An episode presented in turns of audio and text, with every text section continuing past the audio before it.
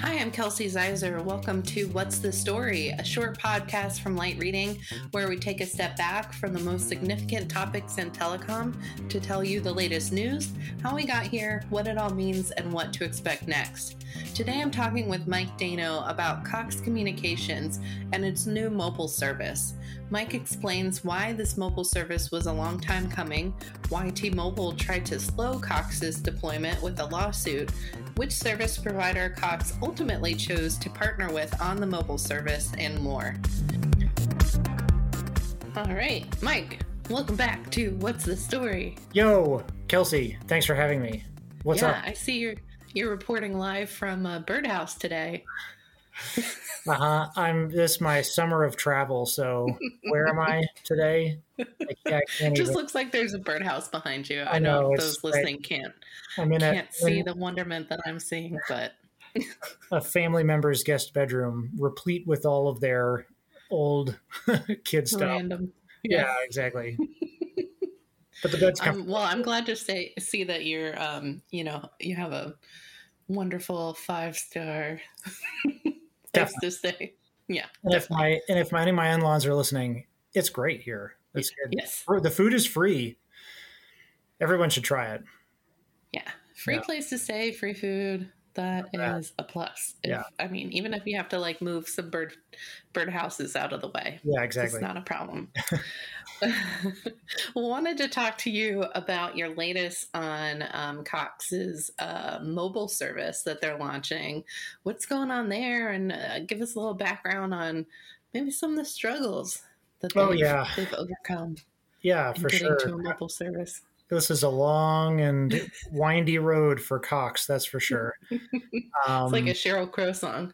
It really is. Yeah, it's a Grateful Dead for sure or something. Yeah. It's somebody, all right, is singing about the travails of cable company Cox entering the mobile industry. Let's see. I think we should start way at the beginning in the before times. So circa 2010... back more than a decade ago, Cox built its own wireless network, and it had 700 megahertz spectrum, and it got equipment from China's Huawei, and it built a straight up 3G network across parts of its cable footprint. And it also had a roaming agreement with Sprint. And it operated that network for a few years. In fact, Stephen Bai, who is now one of the top executives at Dish Network, he helped run Cox's first 3G mobile network way back in the day. And then Cox, as 4G came around, Cox decided it couldn't hang anymore, and so it shut that whole thing down about a decade ago. So that was Cox's sort of first mobile attempt, and then years went past. It got caught up in a patent licensing lawsuit with Sprint, kind of in 2015 timeframe. And what happened was that Cox and Sprint came to an agreement over these patents that Sprint has for covering VoIP technology, and so to avoid expensive and lengthy patent licensing lawsuit, Cox and Sprint reached an agreement, and part of that agreement sort of had some language in it that sort of assumed that if Cox ever did go back to the mobile industry and try again, that it would do it with Sprint. Okay. Yeah, so they kind of had this interesting, sort of somewhat of an agreement along those lines. That almost sounds like the, when the hero meets the villain in an action movie, and they're like, join me or else. Yes. That's their only option. It was you can have access to our patents, but if you ever think about mobile, you definitely need to use the Sprint network if you do. And so Cox was like, okay, that sounds great. cool, man.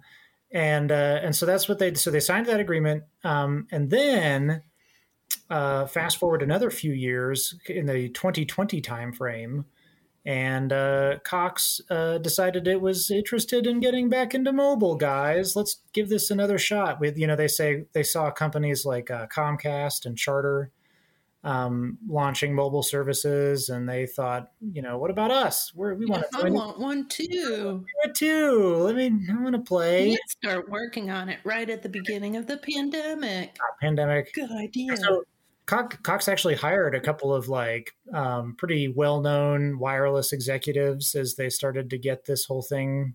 You know, they started thinking about it. And Cox actually has bought several $100 million worth of CBRS spectrum that they have not put to use yet, but they may in the future in a big way.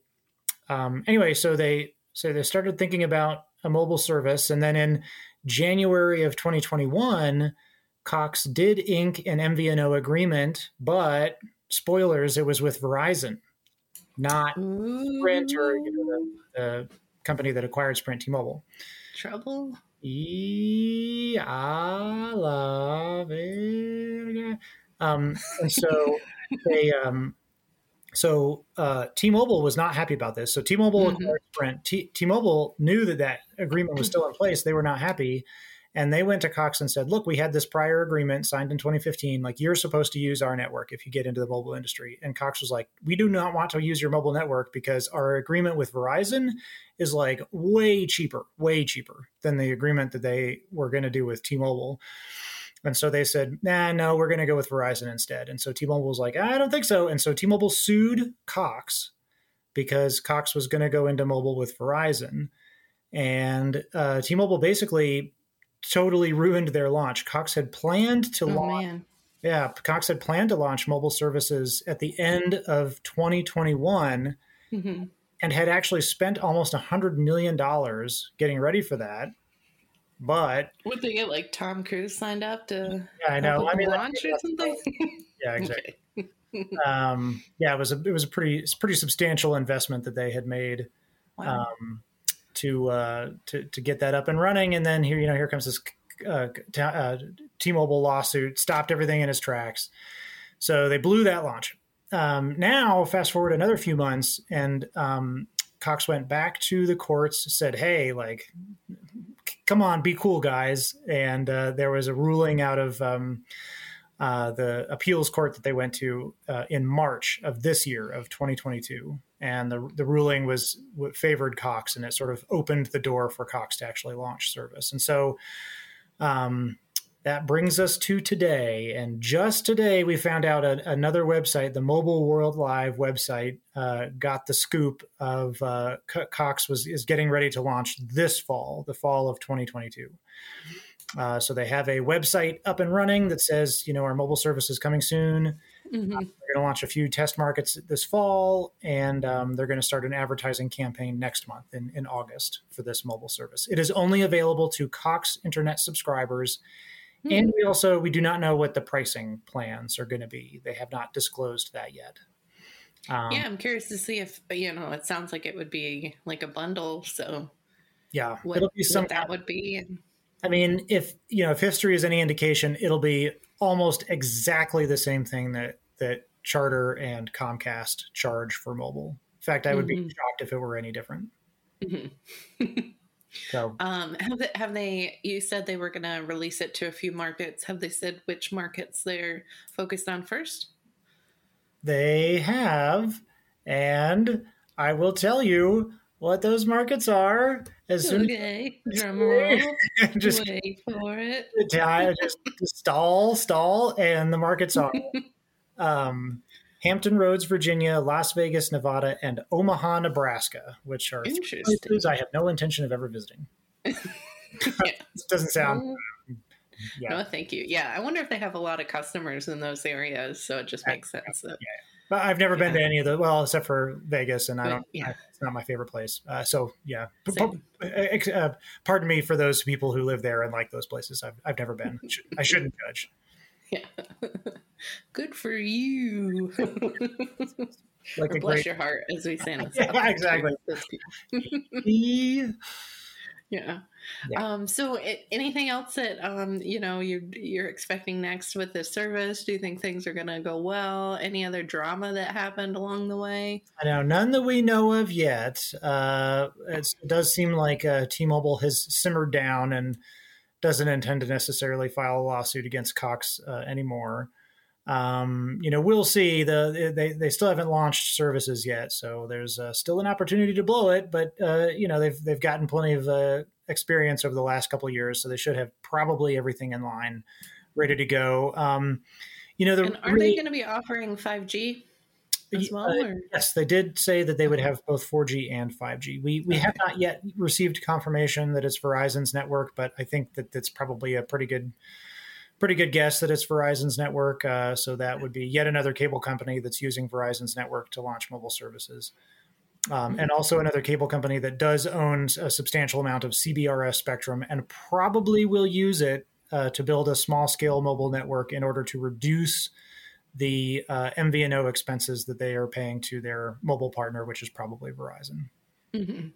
And you mentioned cost as a factor. Any other thoughts on why Verizon would be the preferred partner for some of these cable operators, or is it mostly just the price point, you think? Yeah, I think it's just because they're getting these really good screaming deals from Verizon, which is kind of weird. You think that T-Mobile talks about how much network capacity they have, so you would kind of assume that T-Mobile would be pretty open to wholesale deals with cable companies, but it certainly seems like Verizon is pretty intent on becoming the wholesale provider to the cable industry.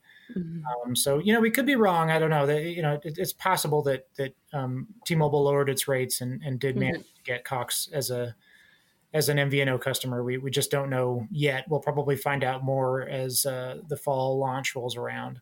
Yeah.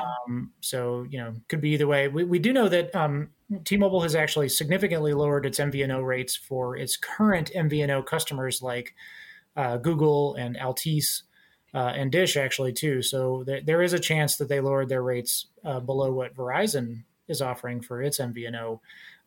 It will be interesting to find out more details as they're available. But, this story just broke today, so you're getting it hot off the press. We don't quite have all the answers just yet, but we'll find out more as time goes on. I think the bottom line here is that, cable companies apparently need to offer mobile. Mm-hmm. That is a required part of their go-to-market strategy now.